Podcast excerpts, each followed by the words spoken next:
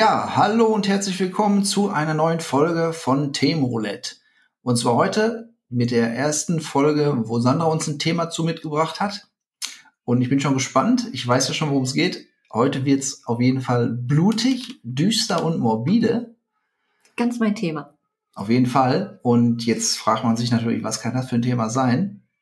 Allerdings ist mein Spannungsaufbau total bekloppt, fällt mir gerade auf, weil worum es geht, steht ja schon im Namen der Folge drin. Also weiß ihr ja schon, worum es heute geht. Aber vielleicht können sich manche Leute gar nicht vorstellen, was das Thema ist. Deswegen übergebe ich jetzt das Mikro an die gute Sandra und dann geht's jetzt los. Jo, danke Christian. Also, es geht heute um Elisabeth Báthory. Das ist eine Adlige aus heute Ungarn. Kurze Info, ich habe keinerlei osteuropäische Wurzeln und heute sehr viele Möglichkeiten, Namen, Orte und sonstige Eigennamen sehr falsch auszusprechen. Tut mir jetzt schon mal leid, aber ich habe einfach keinen Plan davon. Wenn irgendjemand es besser weiß, kann er uns gerne eine Nachricht schicken mit der korrekten Aussprache diverser Namen. Ich weiß nicht, wie eure Familienverhältnisse sind. Meine Eltern sind verheiratet, noch miteinander. Elisabeth wurde 1560 geboren. Der Vater war ein Militär und auch adelig und heiratete Anna Báthory. Er war der dritte von 4 Ehemännern der Mutter. Insgesamt hatte sie 3 Geschwister, einen älteren Bruder und 2 jüngere Schwestern. Einmal Sophia und einmal Clara. Ihre Mutter war die ältere Schwester des zu der Zeit regierenden Königs. Das ist noch ganz wichtig, weil die Familie ein sehr gutes Verhältnis zum Königshaus hatte und das auch Zeit des Lebens beibehielt. Das heißt, sie waren sehr eng mit dem Königshaus verbunden und dementsprechend natürlich auch mächtig, einflussreich und gut geschützt. Durch den Status lernte sie Latein, Deutsch, Griechisch und ist in Reichtum und Wohlstand aufgewachsen, hat aber durch ihren Onkel, Stefan hieß der, auch Kontakt zu Satanismus bekommen. Womit wir bei einer Verbindung wären von Satanismus, gutem Aussehen, Bildung und Status. Ja, und ich sag mal, wo es vorher anfing wie ein Märchen und man dachte, okay, jetzt wird's aber heute märchenhaft, ab jetzt wird's interessant, sag ich mal. Ja, weil ihr Onkel Stefan oder Steven oder Steffen hieß er. Ah, nennen wir einfach Stefan. Onkel Stefan. Onkel Stefan. Steffen. Okay. Sie nicht nur in den Satanismus eingeführt hat, sondern auch ins Thema Sadomasochismus. Der Wohlgemerkt, sie ist noch ein Kind. Wie alt war sie da? Das weiß ich nicht. Das ist alles noch Kindheit. Okay. Sie litt außerdem nach mehreren Quellen an Epilepsie und war schon in ihrer Kindheit sehr unkontrolliert, litt an Stimmungsschwankungen und hatte spektakuläre Wutausbrüche, vor allem dem Bediensteten gegenüber. Dass sie noch ein Kind war, lässt sich vor allem deshalb erklären oder ist vor allem deshalb klar, weil sie schon mit 11 verlobt wurde. Ja, ich weiß nicht, früher war es ja schon, dass man relativ früh unter die Haube kam. Ja. Aber 11 ist natürlich schon eine Ansage, ne? Deswegen, und da sie vorher schon mit den Themen in Berührung kam, muss sie ein Kind gewesen sein. Mhm. Die wurde verlobt mit einem 5 Jahre älteren Frank Nadashti. Das war auch ein Militär und der hatte damals schon einen Ruf als schwarzer Ritter. Während der Verlobungszeit wurde sie allerdings schwanger von einem Liebhaber, der nicht standesgemäß war, was ihren Verlobten nicht sonderlich erfreute. Er reagierte da äußerst konsequent. Er ließ den Liebhaber kastrieren und in Stücken den Hunden zum Fraß vorwerfen. Ja, Mahlzeit. Auch zu dem Zeitpunkt muss sie allerdings noch sehr jung gewesen sein, weil mit 14 heiratete sie Nádasdy. Das heißt, schwanger war sie vorher. Was aus dem Kind geworden ist, no one knows. Zumindest habe ich es bei meinen Recherchen nicht rausgefunden. Die Familie war katholisch und wahrscheinlich mit der Hochzeit trat sie vom Katholizismus zum Luthertum über. Sie selber hatte einen wesentlich höheren sozialen Status als ihr Mann, was auch durch die Verbindung zum Königshaus erklärt wird. Und deshalb behielt sie ihren Namen und auch ihr Mann fügte den Namen Báthory dem Seinen hinzu. Das Ehepaar wohnte auf der Burg Sachtice, glaube ich. Wie heißt das? Sag das bitte nochmal. Ich habe es nicht ganz verstanden. Ich kann es nachher schreiben. Sachtice. Mhm. Die Burg hat ihr Mann ihr als Mitgift geschenkt, samt der 17 umliegenden Dörfer und diverser anderer Immobilien. Die Burg ist noch wichtig, weil sie auch strategisch unheimlich wichtig ist, auch für diverse Kriege noch. Er selbst war allerdings nie zu Hause oder sehr selten, weil er Kommandant der königlichen Armee war und an vielen Kämpfen teilnahm. Wie gesagt, er hatte schon vorher den Beinamen Schwarzer Ritter. Den hat er sich nicht wegen seiner Rüstung eingefangen, sondern weil er Monty Python gut fand? Nein. Nee, vor allem wegen seiner Grausamkeit. Er hat zum Beispiel mit den Köpfen von türkischen Gefangenen Fußball gespielt oder auf deren Leichen getanzt. So machte man das damals halt. Genau. War ja kein Fußball da, also nimmst du den Kopf. War fast rund, ne? In der Folge da war, dass Elisabeth 14 verheiratet, eine Burg hatte, samt dem ganzen Haushalt und den alleine führen musste. Sie war zwar ein bisschen schon darauf vorbereitet, durch ihre Eltern und durch die Erziehung, die sie hatte, aber es ist trotzdem natürlich schon eine Aufgabe. Ich glaube, heutzutage möchte kein 14-jähriges Kind eine solche Aufgabe alleine lösen. Du hast die ganzen Diener, du musst das Geld verwalten, aber Elisabeth war nicht dumm, sie war relativ gut da drin und auch sehr erfolgreich. Ihr erstes Kind brachte sie trotz allem oder gerade auch wegen der Abwesenheit ihres Mannes, wahrscheinlich war ihr das mit ihrem Liebhaber eine Lehre, erst 10 Jahre nach der Hochzeit zur Welt. Das war ihr zweites Kind, oder? Ja, das erste, von dem weiß man ja nie, ob es auf die Welt gekommen ist. Okay, wahrscheinlich lebt es irgendwo noch im Kerker da. Ne? Also das erste Kind in der Ehe auf jeden Fall brachte sie nach 10 Jahren auf die Welt. Das war eine Tochter, Anna. Und dann ging es relativ zügig. Im Folgejahr kam die zweite Tochter auf die Welt, Ursula, und 1994 der Sohn Andreas. 1994? Und 1594 der Sohn Andreas. Allerdings starben Ursula und Andreas beide schon als Kinder. Erst 1598 mit 38 Jahren wurde Paul als Haupterbe geboren. Der hat dann auch erstmal überlebt. Durch den Wohlstand, den die Familie ja hatte, waren sie politisch sehr wichtig. Und sie verwaltete halt nicht nur das eigene Vermögen, was sie schon mit in die Ehe gebracht hat, sondern auch das ihres Mannes. Und das war damals schon nicht normal, dass eine Frau die Geschäfte ihres Mannes führte. Dadurch, dass sie so viel Geld hatten, haben sie auch den Krieg mitfinanziert. Das heißt, das ungarische Königshaus hatte Schulden bei denen, und zwar nicht zu knapp. Ansonsten hätten die den Krieg nicht führen können. Dadurch sind sie politisch natürlich auch ein richtiges Schwergewicht gewesen. 1604 ist ihr Mann Nadashti dann gestorben und sie erbte sein gesamtes Vermögen. 1605 ist ihr Bruder noch verstorben und hat ihr auch sein Vermögen hinterlassen. Das heißt, noch mehr Reichtum, noch mehr Macht, noch mehr Einfluss. Damit besaß sie Immobilien von Transsilvanien bis Österreich und Wien und mehrere Dörfer, jede Menge Burgen, Schlösser. Und das waren auch viele strategisch wichtige Sachen. Und zu der Zeit war es halt sehr ungewöhnlich und das machte sie für viele auch gefährlich. Ne? So viel Macht in den Händen eines Mannes war schon gefährlich, in den Händen einer Frau war es nicht besser. Vor allem nicht eine Frau, die sich seit Kindheit mit Satanismus und Sadomasochismus befasst. Irgendwie haben wir heute sehr starke Wortfindungsstörungen. Sagen wir einfach SM, fertig. So, wir wissen, bei der Elisabeth, da ist noch einiges im Magen, da kommt noch was. Genau.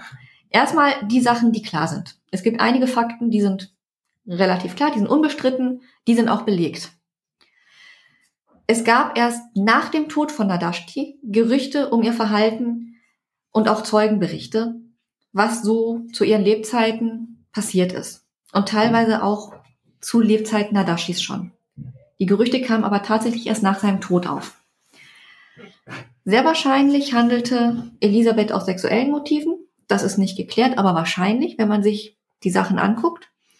Unter anderem wurde zum Beispiel ein junges Mädchen ausgezogen und mit Honig eingerieben.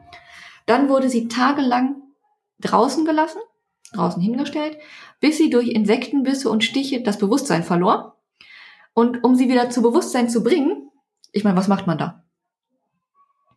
Einmal Wasser drüber? Nein. Ja. Das wäre wahrscheinlich das, was man heute tun würde. Nein. Kochendes Wasser drüber? Nein, man zündet ein Stück Papier zwischen ihren Füßen an. Okay. Ja. Das ist übrigens eine weit verbreitete Foltermethode gewesen mit dem Honig und den Bienen. Ja. Nur mal so nebenbei bemerkt. Ja. Also sie hat da schon komplett gehandelt nach dem Standard, so sage ich mal. Ja, aber ob das damals schon so Standard war, ist halt eine andere Sache.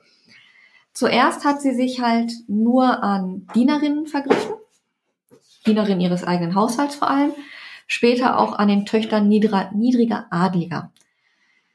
Angeblich soll das Trinken von Blut ihr ja Jugendlichkeit und ein gutes Aussehen gebracht haben. Und um an das Blut zu kommen, war sie nicht zimperlich. Wer also zart beseitigt ist, sollte vielleicht mal weghören. Sie schlug die Mädchen, bis sie in Brüste, Hände, Gesicht, Arme und bis teilweise ganze Stücke aus dem Fleisch. Sie stach mit Scheren auf sie ein, stach mit Nadeln in die Lippen oder nähte diese auch zu. Dann waren sie wenigstens still. Außerdem verbrannte sie die Mädchen mit rot glühenden Eisen, Münzen oder Schlüsseln auf der Haut und unter den Fingernägeln. Auch der Gebrauch der eisernen Jungfrau wird ihr nachgesagt, allerdings ist das zum Beispiel nicht belegt. Ebenfalls soll sie den Intimbereich einer Dienerin mit einer brennenden Kerze als ihr Eigentum markiert haben.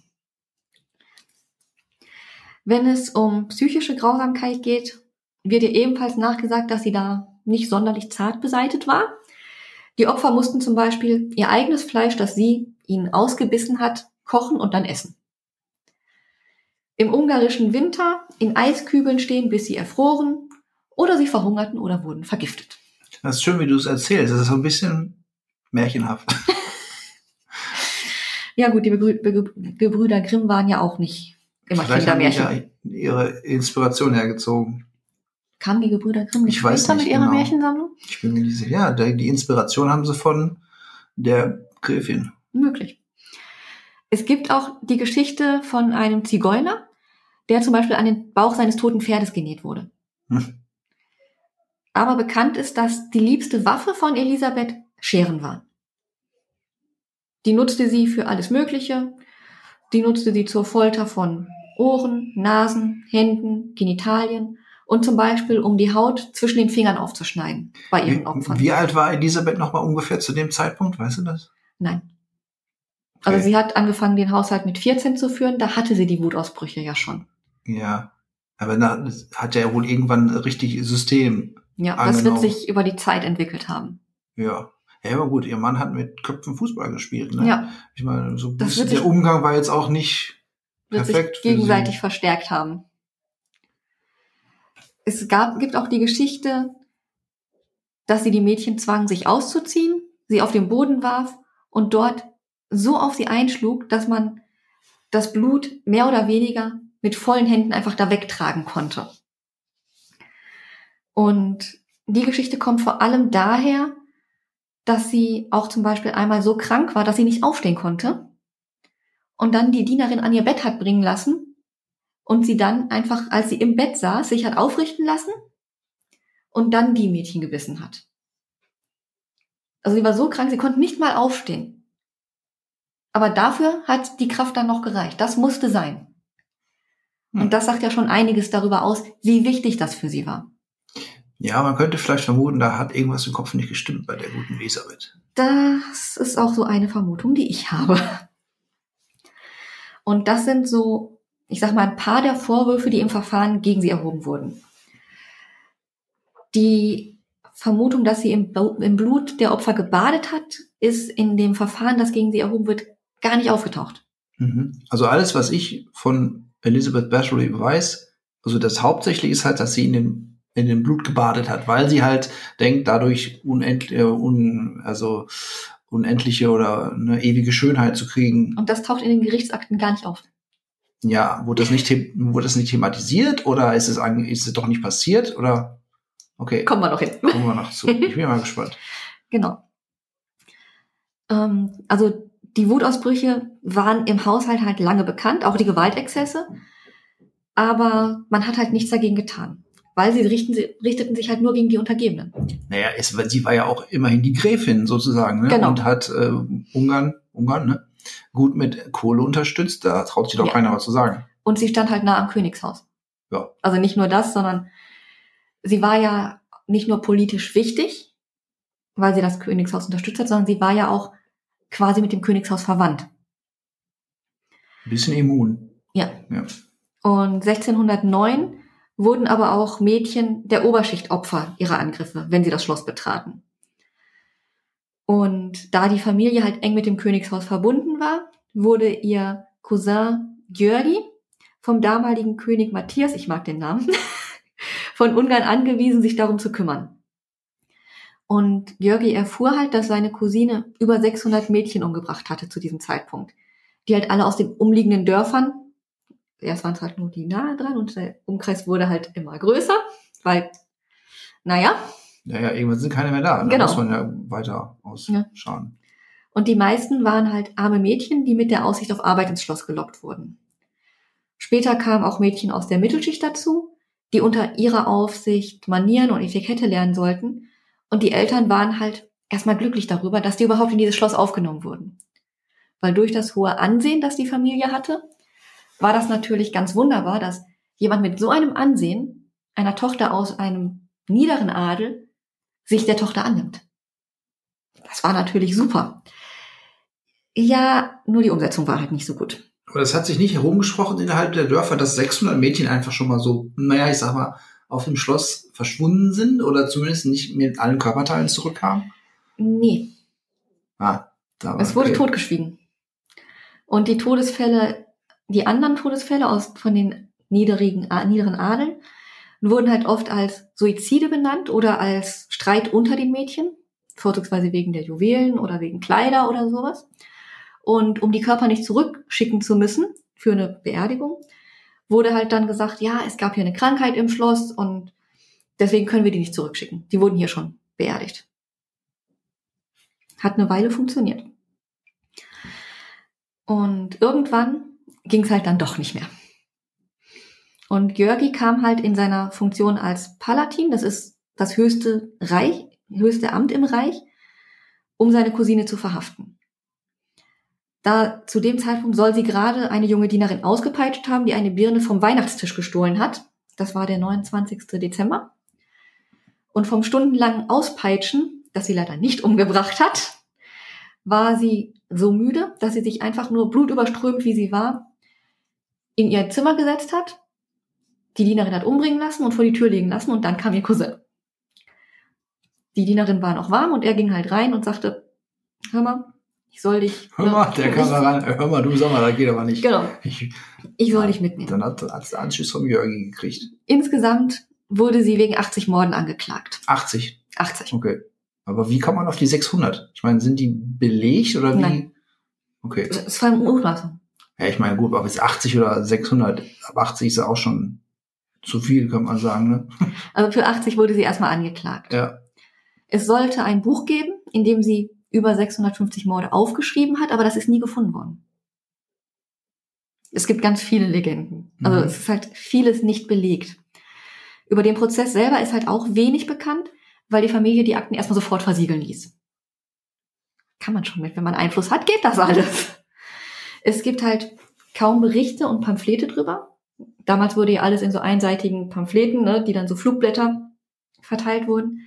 Die gibt's halt auch kaum oder sie sind nicht erhalten. Und damit schützte die Familie wahrscheinlich sowohl ihren Namen als auch die Güter, die sie hat. Weil natürlich, wenn sowas passiert und wenn sowas bekannt wird, kann sie natürlich auch enteignet werden vom König. Das ist auch nicht gut. Und der Prozess dauerte damals nur einen Tag. Das war wohl üblich. Und Elisabeth durfte selber nicht teilnehmen. Auch ihre Dienerinnen nicht, nur Zeugen und Mitangeklagte. Die haben alle erst freiwillig ausgesagt und später unter Folter. Das waren einmal Helena, die Amme von Báthorys Kindern, Johannes, der Hausmeister, Katharina, die lange als Wäscherin auf der Burg war, und Dorothea, die Witwe und Kammerzofe der Gräfin. Inwieweit das Resultat jetzt aber von den Freiwilligen oder den erfolterten Geständnissen abhängt, lässt sich halt auch nicht so genau bestimmen. Dorothea und Helena wurden die vorderen Fingerglieder abgetrennt und anschließend wurden beide lebendig verbrannt. Also ich sag mal, die sollten Aussagen machen gegen Báthory, gegen die Gräfin? Und haben sie nicht gemacht. Und daraufhin wurden sie gefoltert. Das ist nicht bekannt. Es ist nur bekannt, sie wurden mit und ohne Folter verhört. Okay. Naja, auf jeden Fall ist es schon etwas seltsam, wenn sie dann noch von der anderen Seite, sag ich mal, gefoltert werden, wenn sie nicht gegen die Aussagen, die sie wahrscheinlich sowieso gefoltert hätten. Naja, egal. Ich bin auf das Urteil gespannt. Ich weiß nämlich das Urteil, was dabei rauskam und was mit ihr passiert am Ende. Ja. Also Dorothea und Helena wurden die vorderen Fingerglieder abgetrennt und dann wurden sie lebendig verbrannt. Johannes wurde geköpft, die Leiche wurde auf dem Scheithaufen verbrannt und Katharina wurde in Haft belassen und nicht verurteilt, weil sie teilweise durch die Zeugenaussagen der anderen entlastet wurde. Achso, ich sag mal, der Hausmeister und so, die wurden alle noch hingerichtet, weil sie mitbeteiligt waren? Ja. Oder? Okay. Der König Matthias verlangte das Todesurteil gegen die Gräfin, György stimmte aber nicht zu. Sondern er wollte... Er hat dafür gesorgt, dass sie bis zum Lebensende auf der Burg eingemauert wurde. Das ist ja im Grunde kein Urteil für... 80-fachen Mord? Nein, ich sag mal, es ist auch eine Art Hinrichtung, wenn man eingemauert wird. Ja, aber das ist ein bedeutender Unterschied. Das finde ich ein bisschen schlimmer, wenn man eingemauert wird. Ja, aber du kannst nicht enteignet werden. Ach so, okay. Wenn du hingerichtet wirst,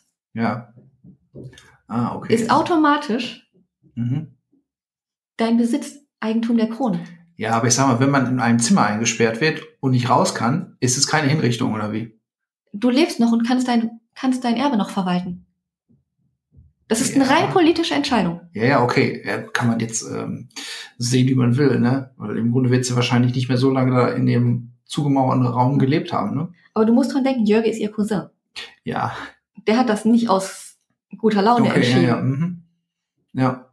Aber was die Familie alles verloren hätte, wäre es ein Todesurteil geworden. Mhm. Es war eine rein politische Entscheidung. Weißt du, wie lange sie da noch eingemauert gelebt hat? 4 Jahre. Oh, 4 Jahre. Da hatte sie aber eine Menge Nudeln oder Kartoffeln mit im Zimmer, oder? Also die wurde schon im Januar 1611 wurde sie besucht vom Ehemann ihrer Tochter Katharina, der in ihrem Namen schon Erbansprüche geltend machte.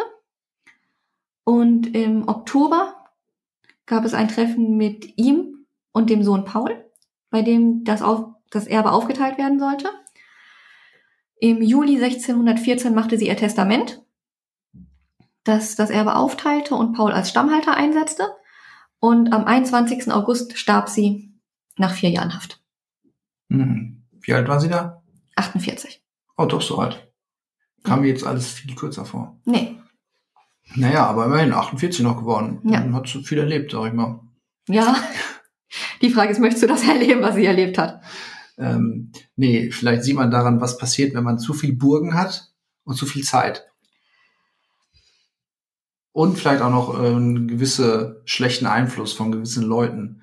Was war eigentlich mit ihrem Köpfe spielenden Ehemann? Der ist ja schon 1604 gestorben. Ach so, okay. Ja. Er ist an einer unbekannten Krankheit 1604 gestorben. Ja, okay, genau, den hatte ich jetzt nicht mehr auf dem Schirm. Ja, okay, gut. Also das sind die Fakten, die sind klar. Ja. Und dann gibt's ja noch die Frage, was macht man mit diesen Fakten? Interpretation. Und da gibt's halt verschiedene Varianten. Die bekannteste ist einfach, dass sie eine Serienmörderin war. Mhm. Das ist ja das, was die meisten kennen. Und die Prozessunterlagen schildern einfach, dass sie viele junge Mädchen auf ihre Burg gelockt hat, um sie dort in verschiedenster Weise nackt zu Tode zu foltern. Und da war ihre Fantasie ziemlich grenzenlos. Also zumindest grenzenloser als meine. Die Sache mit dem Eiskübel wäre mir nicht eingefallen.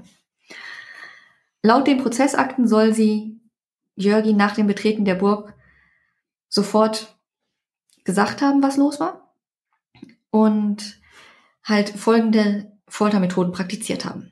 Fesselung, Schläge, Auspeitschen bis zum Tod, Schnitte mit der Schere, Stiche mit Nadeln, Verbrennungen mit Eisen und heißem Wasser, Übergießen mit Wasser im Frost, brennendes Ölpapier zwischen den Zehen, Ohrfeigen und Messerstiche. Also Ohrfeigen ist so ein bisschen, fällt ein bisschen raus, finde ich, aus den Sachen. Wobei, ich weiß ja nicht, vielleicht hat sie da auch irgendwie. Ja, wir sind ja bei Foltermethoden. Eisernen Handschuh benutzt oder so. Ja gut, wenn ich dir eine Ohrfeige gebe und du mit dem Kopf gegen die Wand donnerst. Ne? Ja gut. Sie wird wahrscheinlich da auch noch einen gewissen kreativen Twist gehabt haben. Definitiv. Bei der Ohrfeige und nicht einfach nur so eine kleine Backpfeife oder so. Eben. Ja. Ne. Und viele Historiker halten sie definitiv nicht für unschuldig. Also die glauben schon, dass was dran ist an den Morden. Ja. Gibt es wirklich Leute, die sich für unschuldig halten? Es gibt immer Menschen, die an alles glauben. Mhm. Die Frage ist nur, wie weit du suchen musst. Ja, okay, aber ist, naja. Weil eine Variation sagt zum Beispiel, dass das Verhalten lediglich exzessiver war als das anderer Hochadliger. Okay, das kann ja wirklich tatsächlich so sein. Ich glaube auch, dass zu damaliger Zeit ihr etwas spliniges Verhalten, würde ich jetzt einfach mal sagen, im Adel gar nicht mal so ungewöhnlich war. Das kann gut sein, ja. Sie hat vielleicht ein bisschen über die Stränge geschlagen. Ja. Auch, ich sag mal, dass Angestellte oder so, Bedienstete da einen auf den Arsch gekriegt haben, wenn sie mal nicht gespurtet haben. Ich glaube, das war gang und gäbe. Und da auch einer mal einen Kopf verloren hat, gehörte wohl auch so ein bisschen zum Arbeitsrisiko damals dazu. Auch, dass jemand die Treppe runtergeworfen wurde, kann ich mir gut vorstellen. Ja. Also, wie gesagt, ich kenne diese Legende, oder was sich so aus Mythen daraus ergeben hat, war hauptsächlich auf diese Blutbaderei bezogen. Und dass sie halt hauptsächlich die jungen Mädchen halt getötet hat, um quasi ihr Lebensenergie oder Schönheit aufzunehmen. Ja, aber wahrscheinlich ist, dass sie eher angeklagt wurde, weil sie sich nicht mit Bauernmädchen begnügt hat. Ja, okay. Sondern wirklich sich an Adligen vergriffen hat. Ja, das ist natürlich auch nochmal so eine Perversität damals, dass es absolut okay ist, wenn man halt den Pöbel quasi dahin rafft, aber sobald man in das blaue Blut geht, dann ist Schluss mit lustig, ne? Also das ist auch noch was, dass sie gar nicht angegriffen worden wäre, wenn sie sich mit dem Bauernmädchen begnügt hätte. Ansonsten gibt's noch die Theorie, dass es eine politische Intrige war. Und zwar ist es nicht die Ansicht, dass sie völlig unschuldig war. Also das nicht. Und das ist auch eine Ansicht, die sich vor allem im 20. Jahrhundert erst verbreitet hat und darauf gründet, dass sie als Frau, wie gesagt, zu reich, zu mächtig und zu unabhängig war, um einfach zu Fall gebracht zu werden. Außerdem war sie Protestantin, was zu der Zeit nicht so gut war, weil der Katholizismus wieder an Stärke gewann. Und in dieser Zeit herrschte halt in ganz Europa Angst vor Hexen und Satanismus. Hexenverfolgung, ne? Kennt man ja. Es also gibt eine richtig schöne Verschwörungstheorie von vor 500 Jahren. Nee, es gibt tatsächlich vereinzelt Menschen, die sie für unschuldig halten. Ja, das sind halt Verschwörungstheoretiker. Und zwar gibt es einen Laszlo Nagy von 1984, der sagt, er geht davon aus, dass sie unschuldig ist. Und sieht dagegen eine politische Intrige des Hauses Habsburg. Mhm. Und zwar waren die Habsburger und Báthory's schon lange verfeindet. Ich habe das mal sehr weit abgekürzt. Weil dieses ganze Hin und Her, wer, wem, wann, welchen Krieg. Das fing auf jeden Fall 1571 an, als Stefan Báthory mit osmanischer Hilfe gegen den habsburgischen Kandidaten als Voivode von Transsilvanien durchsetzte. Dann folgten mehrere Kriege, politische Auseinandersetzungen bis 1610, die ich euch jetzt mal erspare.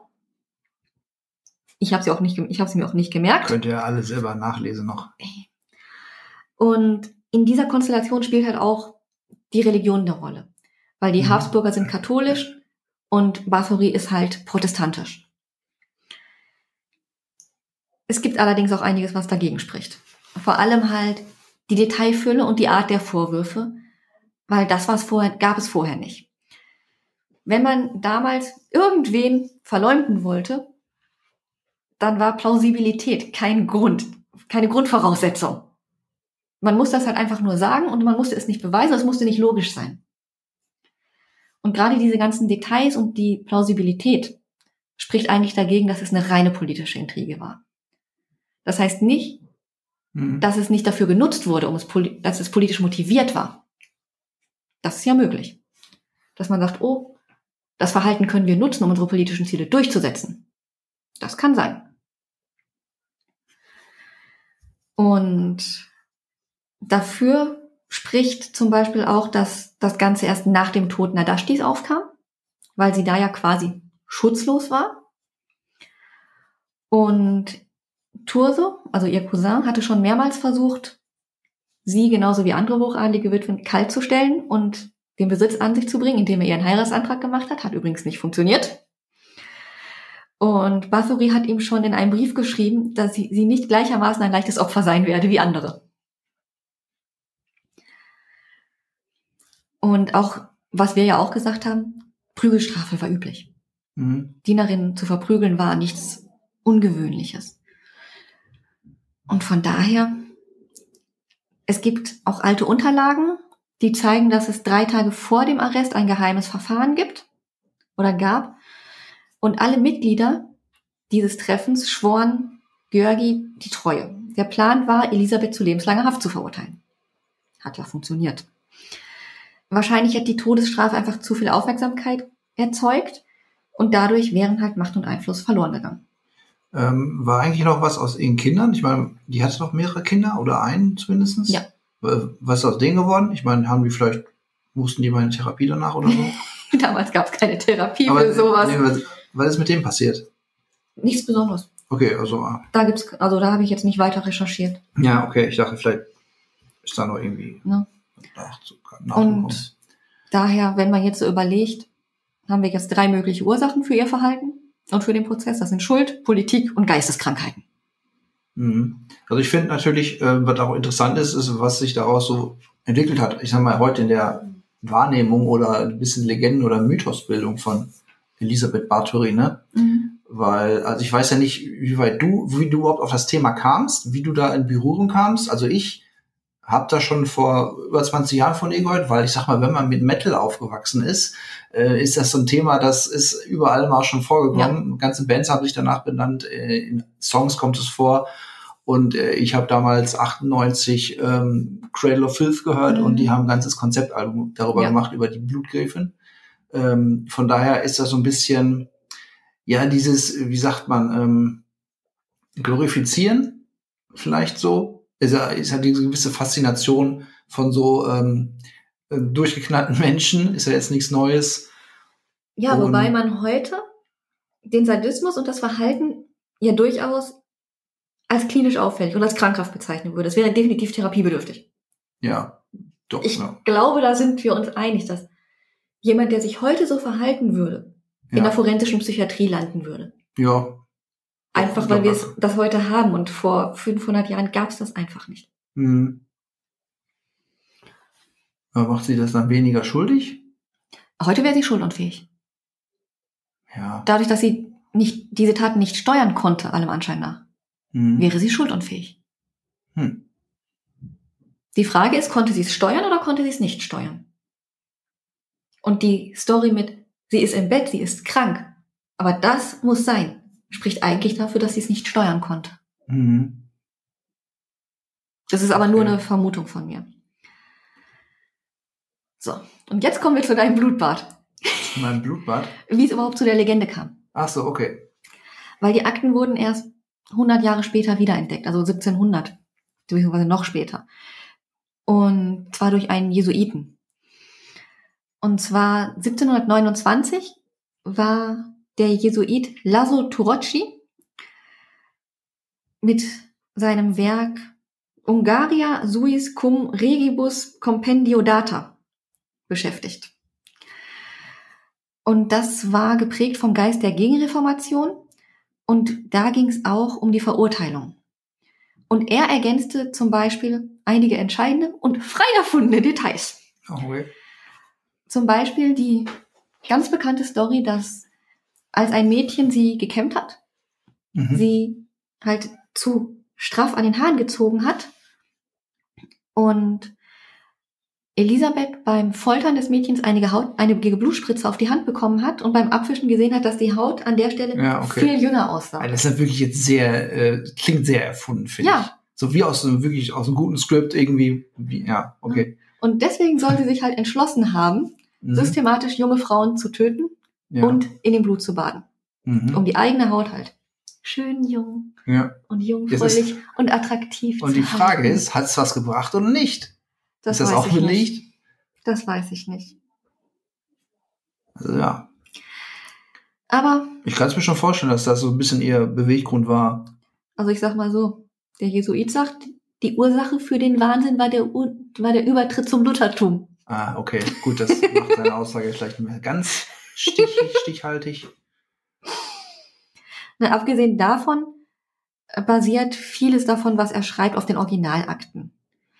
Und die Behauptungen wurden aber vielfach von anderen später wiederholt und noch weiter ausgeschmückt.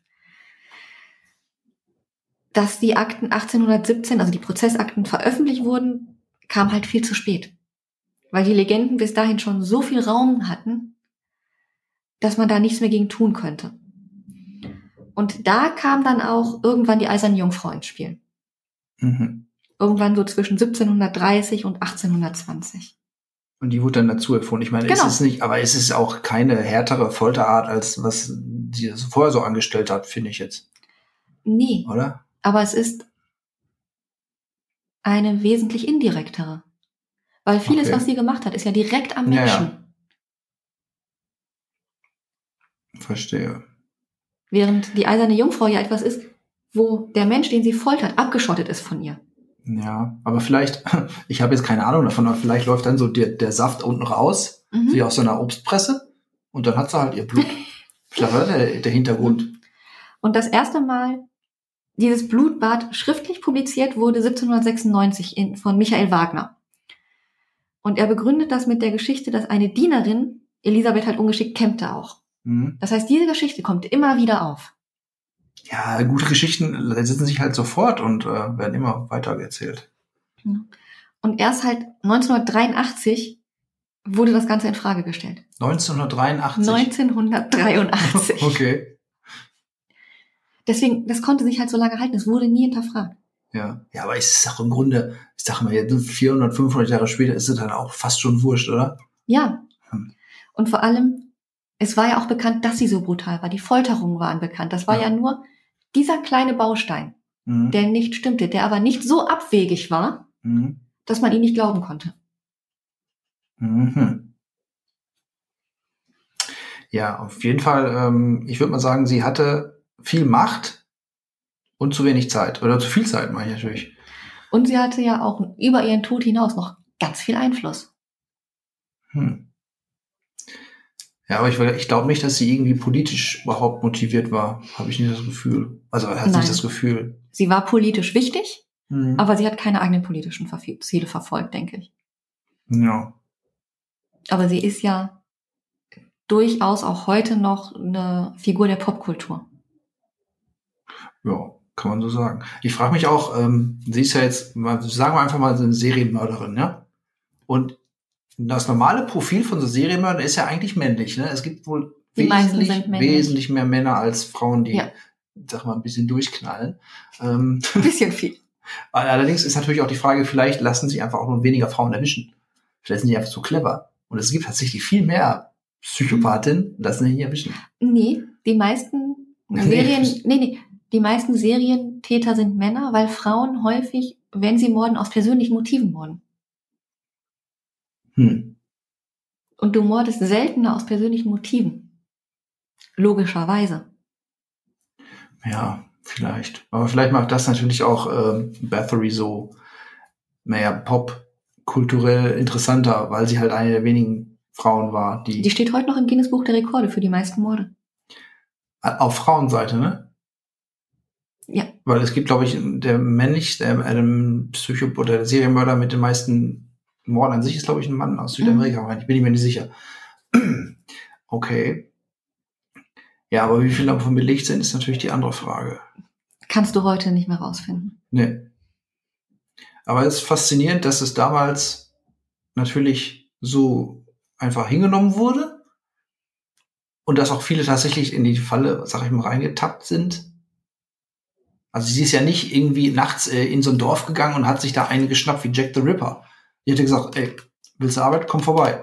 Und nachdem da vielleicht 50 aus dem Dorf da hingegangen sind, merkt vielleicht die 51. nicht mal so langsam, komisch, die kommen alle nicht zurück.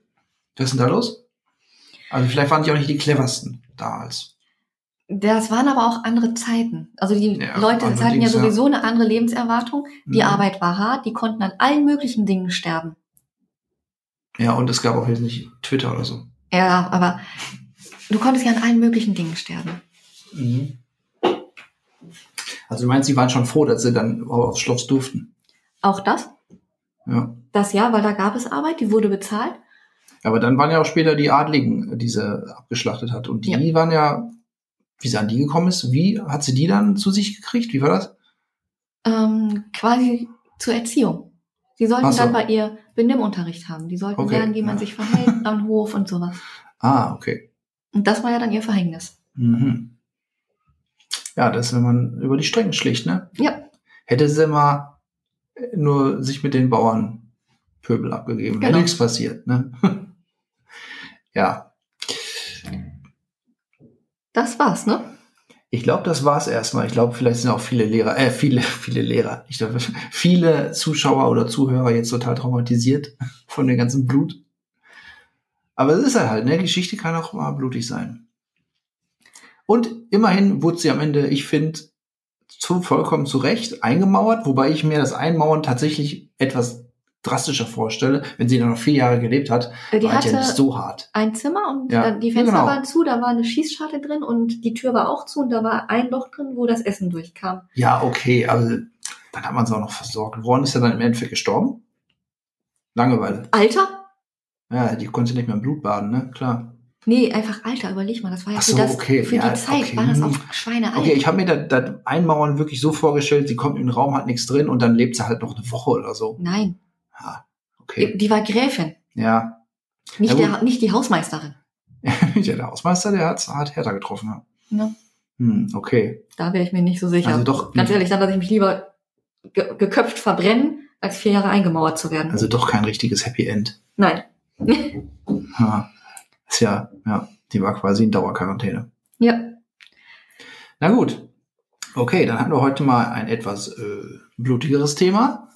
Und sehen mal, womit es das nächste Mal weitergeht. Es wird tatsächlich nicht leichter werden, glaube ich, beim nächsten Mal. Aber irgendwann gibt es auch wieder gute Laune-Themen, denke ich mal. Na, schauen wir mal. Ja, auf jeden Fall. Gut, dann danke ich fürs Zuhören. Mhm. Danke, Sandra, für die sehr gute Recherche. Hast du bestimmt viel rausschreiben müssen. Kommt und dir merken in die müssen. Oh, okay. Dann gibt es viel zu lesen in den Shownotes. Gut, dann bedanke ich mich fürs Zuhören. Und wir sagen bis zum nächsten Mal. Tschüss. Tschüss.